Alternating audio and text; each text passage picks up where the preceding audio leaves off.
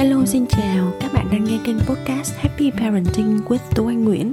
Cha mẹ vui vẻ, con trẻ hạnh phúc. Mình là Tú Anh, mình là mẹ của hai bạn nhỏ sinh năm 2018 và 2019 Gia đình mình đang sống tại thành phố Hồ Chí Minh. Mình là một parent coach, chuyên gia tư vấn phụ huynh Đồng thời là một chuyên gia đào tạo phụ huynh về dạy con tích cực. Các bạn có thể kết nối với mình tại happyparenting.vn trên Facebook, trên Instagram và trên cả trang web cùng tên happyparenting.vn nhé.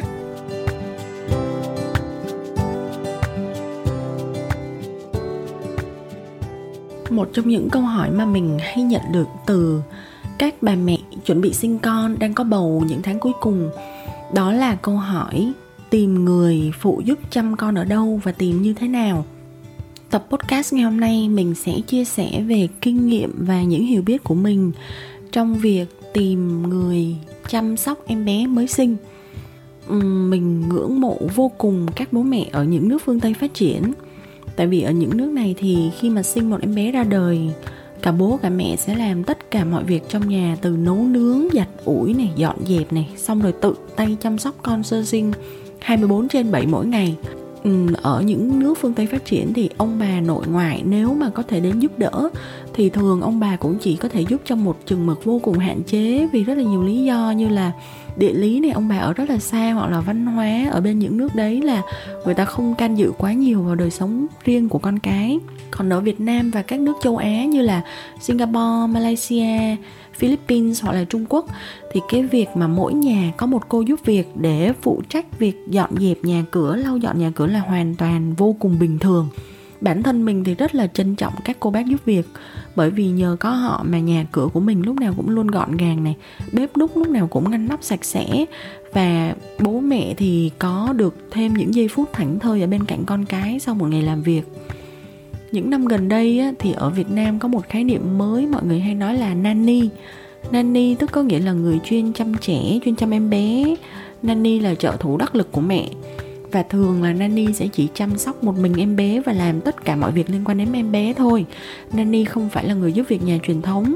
Khi mà nói đến nanny thì thường là mình sẽ hiểu là uh, đây không phải là một cô giúp việc nhà bình thường sẽ không có lau dọn nhà cửa sẽ không có chùi bụi và làm những việc nhà căn bản bình thường. Khi mà nhà có một cô nanny thì thật sự đó là một sự hỗ trợ rất là lớn cho mẹ đặc biệt là ở những gia đình ít người đương nhiên thì việc thuê nanny riêng thì sẽ rất là tốn kém nhưng có một điểm mình cũng muốn nói là thường khi mà thuê nanny á, thì có lẽ chúng ta cũng chỉ cần cho đến khi mà con đi học mầm non thôi. Tại vì khi mà con đi học mầm non thì thứ nhất là con cũng đã khá lớn rồi.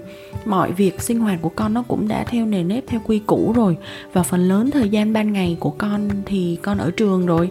Khi mà về đến nhà nếu như mà bố mẹ có thể cố gắng tập cho con đi ngủ sớm thì cái thời gian còn lại ở bên con nó cũng không quá nhiều. Và cái công việc chăm sóc con lúc đấy nó cũng không còn quá vất vả nữa khi mà có nhu cầu tìm người.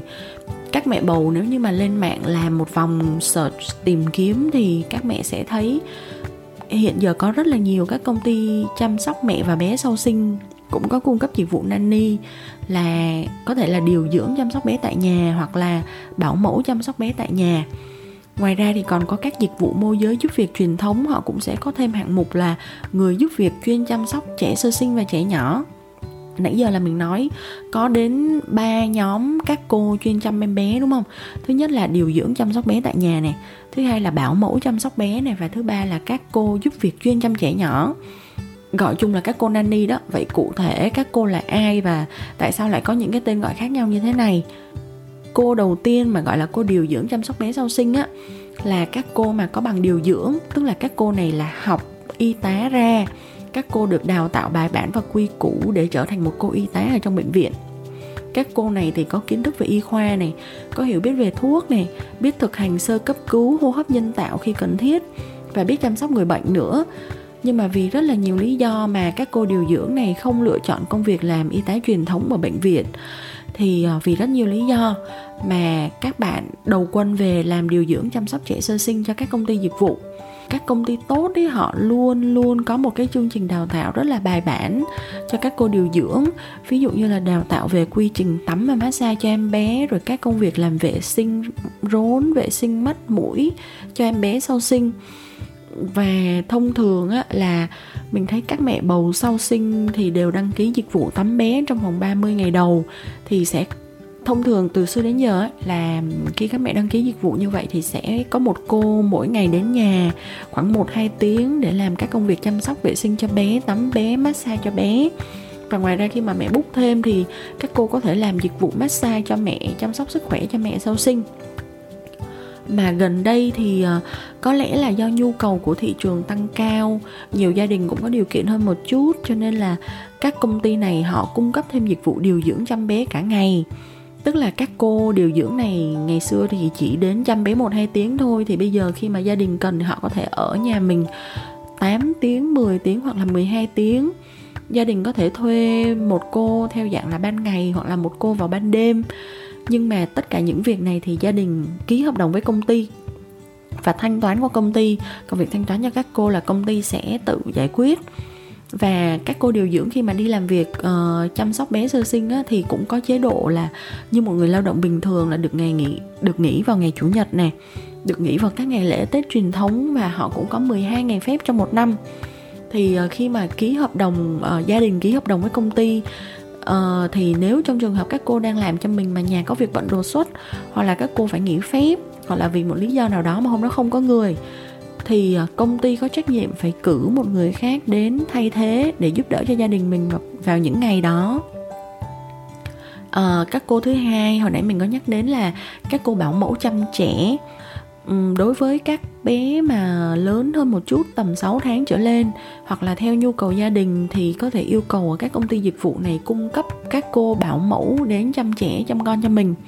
Các cô này có thể có hoặc không có bằng bảo mẫu mầm non nha thì hình thức làm việc của các cô này cũng giống như các cô điều dưỡng nhưng mà bởi vì bảo mẫu thật ra nói đầu ngay là ví dụ như trình độ hiểu biết về thuốc men rồi những cái um, hiểu biết về y khoa thì sẽ không bằng các cô điều dưỡng rồi. Cho nên là về mức chi phí thì uh, giá thuê các cô bảo mẫu đến nó sẽ rẻ hơn một chút. Và cái việc mà ký hợp đồng thuê qua công ty thì cũng giống như là khi mà thuê qua điều dưỡng và nhóm thứ ba đó là các cô giúp việc chuyên chăm trẻ. Đây là phương án mà mình thấy là có chi phí dễ chịu nhất. Uhm, tất nhiên là cái việc mà tìm được một cô giúp việc mà chuyên chăm trẻ thì thật sự mình thấy nó rất là hên xui. Tại vì cái việc mà tìm được một người thành công và đúng ý mình hay không thì nó phụ thuộc rất là lớn vào tính cách của cái người được giới thiệu và tính cách của cả gia đình mình nữa. Và cái này là mình thường là tìm sẽ qua một công ty môi giới thì họ cũng không có trách nhiệm gì với cái người này sau khi mà người ta đã đến nhà mình làm. Họ chỉ nhận tiền môi giới rồi sau đó là chấm dứt công việc. Họ cũng không có đào tạo và cũng không có đảm bảo là có người thay thế hay không. Đó là lý do tại sao mà mình nói là đây là một phương án mang tính khá là hên xui. Nếu như mà đôi khi mà gia đình mình rất là hên hoặc là thật sự gia đình mình cũng dễ tính, không yêu cầu cao thì tìm được một cô đến làm vừa đúng ý, tất cả mọi việc nó cũng thuận lợi thì không có vấn đề gì cả. Vậy thì à, mình đã thuê một cô như thế nào đến giúp mình chăm sóc các con? Đối với hoàn cảnh của riêng bản thân mình ấy, thật ra ngay từ ban đầu khi mà mình vừa mới sinh an thì à, mình đã định là mình không thuê một ai cả. Tại vì nhà mình cũng có một cô giúp việc truyền thống đến theo giờ và phụ giúp mình các công việc gia đình rồi. Thì ban đầu mình định là mình sẽ tự tay một mình chăm con và mình uh, suốt hơn một tháng gần hai tháng đầu là mình một mình mình với An thôi cứ hai mẹ con sáng đêm mòn mỏi mê mải ôm ấp nhau rồi ờ, thay tả bú sữa này kia. Mình thấy cũng không có vấn đề gì lắm. Chỉ cho đến khi mà An trở thành một em bé cát náp thần sầu mỗi giấc An chỉ ngủ được đúng 25 phút và mở mắt tỉnh dậy.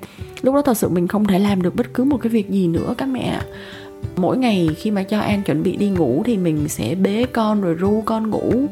Mất khoảng 10 phút 15 phút, đặt con nằm xuống, lấy đồ nghề hút sữa, lục tục chuẩn bị hút sữa, úp được cái phễu vào. Thế là con lục tục con dậy, chưa kịp hút gì cả. Một ngày con làm khoảng 4 năm giấc như vậy đấy. Mình chỉ có mỗi một cái việc là giúp con ngủ xong rồi giúp con bú và tất cả mọi việc khác đan xen vào với nhau. Thì đôi khi nó rất là kẹt và nhiều khi mình cũng muốn đi ra ngoài và, nhưng mà nó thật sự nó không thoải mái. Và ngoài ra thì mình là một bà mẹ vô cùng quắm. Quắm có nghĩa là mình rất là khó và mình rất là kỹ, nhiều khi mình cũng không muốn người lạ đụng vào con mình cơ. Cho nên là lúc đó mình phải nghĩ đến việc là ờ bây giờ mình phải tìm một người đến giúp mình, phụ giúp mình trông con vào ban ngày thôi chứ cứ như thế này một mẹ một con mãi mà con thì khó quá thì cũng không ổn thế là suy đi tính lại mãi cuối cùng mình mới thật sự may mắn là mình tìm được cái dịch vụ điều dưỡng chăm sóc bé sau sinh đến nhà nè. Thế là mình mới liên hệ đến cái công ty đó. Họ cũng không có người cho mình ngay lập tức đâu mà mình cũng phải chờ mất khoảng 2 tuần, họ hẹn phải 2 tuần mới có người. Và trong vòng 2 tuần đó thì mình cũng có thử tìm qua một công ty khác. Nhưng mà thật sự hai cái cô đầu tiên khi mà đến nhà mình thử việc thì mình không ưng một chút xíu nào hết cho đến khi cái công ty đầu tiên mình gọi thì à, sau 2 tuần họ gọi lại, họ bảo là bây giờ thì họ có một cô điều dưỡng đã trống giờ và có thể sắp xếp cô bé đó đến làm việc giúp mình chăm em bé. Đến lúc đó mình mới thật sự tìm được một cô bé điều dưỡng giúp mình trông con mà mình ưng ý mình cảm thấy rất là may mắn và đến tận bây giờ thì mình cũng uh, bây giờ bạn đó thì không còn làm ở nhà mình nữa rồi bạn ấy đã nghỉ rồi nhưng mà mình vẫn luôn luôn rất là trân trọng cái khoảng thời gian bạn ấy đã ở nhà giúp mình. Bạn ấy biết cách uh, chơi flashcard với em bé này. Bạn ấy là một cô gái rất là thích đọc sách và bao nhiêu sách gọi là chăm sóc trẻ sơ sinh rồi uh, chăm sóc em bé ở nhà mình bạn ấy đọc hết. Và tất cả những thông tin tất cả những kiến thức về chăm con rồi những cái phương pháp này kia. Khi mà mình chia sẻ và mình yêu cầu bạn đó làm thì bạn đó đều làm được hết. Cho nên mình cảm thấy là thật sự đó là một cánh tay phải đắc lực của mình trong suốt 2 năm trời mình sinh hai em bé ở nhà mình. Và cái phần tiếp theo mình muốn chia sẻ là với kinh nghiệm của mình nhé khi mà các mẹ đã tìm được người rồi và um, lần đầu tiên gặp các cô đấy để nói chuyện, để phỏng vấn thì đây là những thứ mà chúng ta cần phải biết và đây là những thứ mà chúng ta cần phải hỏi để đảm bảo là chúng ta tìm được đúng người như ý. Thứ nhất đó là hãy trao đổi với các cô ấy là phương pháp và cái trường phái chăm con của bạn. Bạn mong muốn người đó sẽ phụ giúp mình như thế nào? Ví dụ như là bạn sẽ ờ, chăm con theo kiểu truyền thống, theo cách của ông bà ngày xưa, hay là bạn sẽ muốn chăm con theo kiểu hiện đại, theo một phương pháp cụ thể nào đó? Thì cái cô nanny này đã từng có kinh nghiệm hay là có kiến thức đáp ứng được cái yêu cầu của bạn hay không? Cô nanny này có tinh thần cầu tiến học hỏi những thông tin mới, những kiến thức mới không? Hay là người ta chỉ muốn làm theo cách truyền thống ngày xưa, người ta chỉ muốn làm theo cách người ta muốn? Ví dụ như là bạn có thể hỏi là nếu như cô nanny đó đã từng có kinh nghiệm chăm em bé thì à, về những phương pháp ăn dặm này, những em bé ngày xưa cô chăm là cô chăm theo phương pháp ăn dặm nào, cô cho em bé ăn theo kiểu nào? Rồi việc uh, bỏ tả thay tả đi tè đi ị của con thì cô đó sẽ có suy nghĩ là muốn si tè sớm cho con và uh, tập cho con bỏ tả sớm hay là cứ để cho con thuận tự nhiên. Khi nào con muốn bỏ thì bỏ. Hoặc là các phương pháp như là ru em bé ngủ như thế nào. Đó là những thứ chúng ta cần phải trao đổi để xem xem là mức độ đáp ứng của cái cô nanny đó được đến đâu. Hoặc là nếu họ không biết thì họ có sẵn sàng học hay không cái thứ hai mình nghĩ là cần phải trao đổi, rất quan trọng, đó là tiêu chuẩn vệ sinh. Thật ra thì mỗi người sẽ có một tiêu chuẩn vệ sinh khác nhau, tùy theo cá nhân của người đó các mẹ cần phải trao đổi rất là cụ thể mức độ vệ sinh mẹ muốn yêu cầu là đến mức như thế nào. Liệt kê càng chi tiết càng tốt. Ví dụ như là từ việc uh, toilet như thế nào con đi toilet như thế nào hay là mình nghĩ là khi người ta ở nhà mình thì người ta phải giữ cái vệ sinh cái toilet như thế nào này. Rồi bếp núc nấu nướng trong việc chuẩn bị ăn dặm cho con rồi giữ gìn vệ sinh cái bếp như thế nào. Cái việc dọn dẹp chỗ ngủ và chỗ chơi cho con rồi việc tiệt trùng tất cả những đồ vật của con như thế nào. Tại vì trên thực tế là mỗi người và mỗi gia đình có một tiêu chuẩn vệ sinh khác nhau, hồi nãy mình đã nói. Có thể là đối với người này như thế này là sạch lắm rồi, họ không thể làm sạch hơn được nữa. Nhưng ví dụ như với nhà mình mình cảm thấy là như vậy là chưa hề đủ sạch một tí nào cả và mình mong đợi là phải sạch hơn nữa thì sao? Đó là những thứ cần phải trao đổi. Và một việc rất quan trọng là không được hôn em bé, đặc biệt là với em bé nhỏ. Nhấn mạnh là các cô cho dù có thương con mình đến đâu đi chăng nữa thì không được hôn con và ý thứ ba là mình cần phải chia sẻ đó là gia đình của mình khi mà sinh em bé ra thì có nhiều máy móc hay không? Uh, mức độ gọi là high tech hiện đại tân tiến trong nhà đến đâu? Rồi độ tuổi và mức độ high tech của cô nanny đó có đáp ứng được hay không? Chẳng hạn như là nhà mình thì có ờ, máy lọc nước này rồi ờ, máy tiệt trùng bình sữa này rồi máy sấy chén bát này. Ví dụ như là những cái loại máy như vậy thì thì mình nghĩ là những cô mà trẻ tuổi một chút thì người ta sẽ có thể học cách sử dụng những cái máy đó nhanh hơn là những cô mà cao tuổi. Cái ý thứ tư cần phải trao đổi với cô nanny đó là nguyên tắc ứng xử với con mình.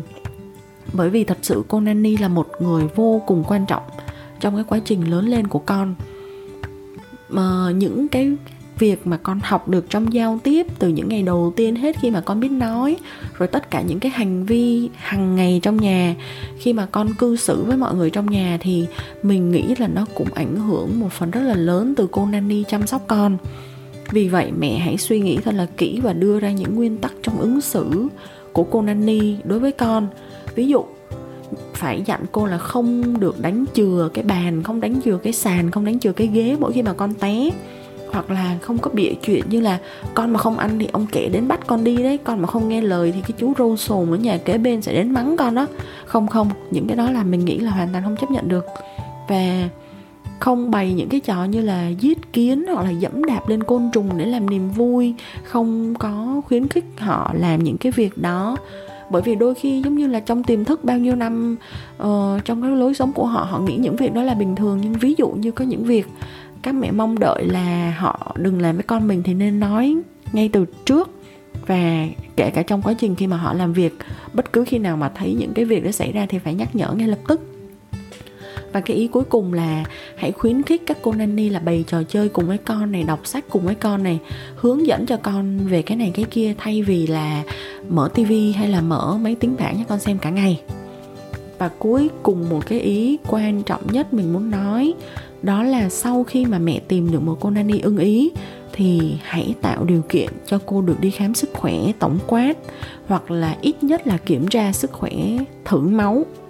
Bởi vì ờ, ở Việt Nam số người lớn tuổi mà bị uh, viêm gan siêu vi B, viêm gan siêu vi C và có virus uh, người ta hay bây giờ hay gọi là HP bao tử đó là cực kỳ nhiều chưa kể đến các bệnh hô hấp khác như là lao phổi hen suyễn. Bởi vì các cô nanny sẽ là người kề cận rất là gần với con mình mà. Các cô sẽ chăm lo cho giấc ngủ cho bữa ăn của con nữa. Cho nên mình nghĩ là hãy đảm bảo sức khỏe cho cả cô nanny và cho cả con mình. À, thật ra cái việc mà kiểm tra sức khỏe và thử máu hiện giờ thì nó không quá phức tạp đâu nếu như mà không muốn các cô đi xa hoặc là không thể đưa đi được thì mình thấy bây giờ có rất là nhiều các dịch vụ y khoa, họ đến tận nhà, họ lấy mẫu xét nghiệm theo yêu cầu của gia đình và trả kết quả chỉ trong vòng một, hai ngày thôi. Thì mình nghĩ sau khi mà đã chọn được một cô nanny ưng ý rồi và nghĩ là họ sẽ gắn bó với con mình một năm, hai năm, ba năm đầu đời của con thì cái việc là hãy cho cô ấy đi kiểm tra sức khỏe tổng quát nó chỉ tốn thêm một chút chi phí thôi. Nhưng mà nó sẽ là một cái việc làm cho mình yên tâm được trong một vài năm trời. À ngoài ra một cái ý cuối cùng mình muốn chia sẻ là uh, cái này là bạn mình cũng chia sẻ cho mình thì mình mới biết là với những gia đình mà có điều kiện khá giả một chút ấy khi mà sinh con ở bệnh viện quốc tế nếu như mà gia đình mình cần có người giúp chăm em bé ban đêm trong khoảng một hai tháng đầu á tại vì một hai tháng đầu em bé bú đêm rất là nhiều thì uh, các mẹ có thể thử trao đổi riêng với các cô y tá ở bệnh viện uh, một số cô nếu như mà không quá bận rộn với lịch trực làm đêm thì họ có thể nhận lời đến nhà mình trong em bé ban đêm trong vòng vài tuần đầu sau sinh đó. Thì uh, mình nghĩ đó cũng là một giải pháp để giúp các mẹ có được thời gian nghỉ ngơi và ngủ được nhiều hơn một chút trong những tuần đầu sau khi sinh rất là mệt mỏi. Đó là những chia sẻ của mình về kinh nghiệm thuê điều dưỡng thuê bảo mẫu và thuê các cô giáo việc chăm em bé uh, chúc các mẹ sớm tìm được một người như ý nha. Bye bye các mẹ.